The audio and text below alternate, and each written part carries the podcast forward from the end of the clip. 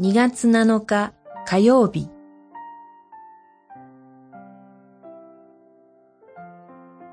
与えられた務めを喜んで果たす。歴代史上26章27章。メロバの責任はメロノト人イエフデヤ。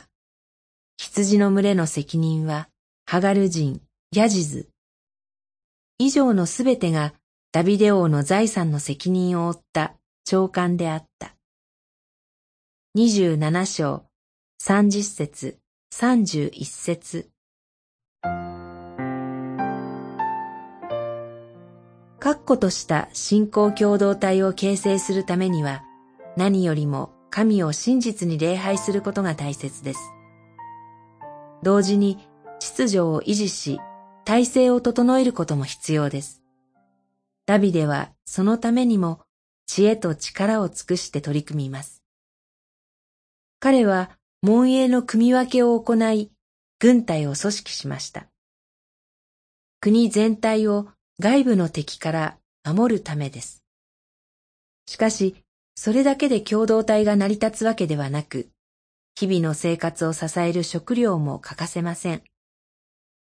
そのためには農作業をする人、家畜を飼育する人、収穫物を加工する人、貯蔵庫に収めて管理する人、そうした様々な働き手や責任者が必要です。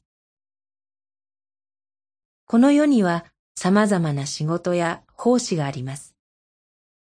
いかにも勇ましく重要だと思われる職務もある一方で、地味で見劣りするとして軽んじられる仕事もあるでしょう。私たちは与えられた状況や職務に不満を抱き、どうせ自分には大したことはできないと、ふてくされる思いが湧いてくることがあるかもしれません。しかし、今日の箇所で描かれているのは、皆がそれぞれの賜物を生かして、神から与えられた責任を忠実に、喜びを持って果たそうとする姿です。神の前では職務の優劣はありません。皆が誇りを持って神のために働くとき、神はそれを喜んで用いてくださるのです。祈り。あなたは私たちの日々の営みを用いてくださいます。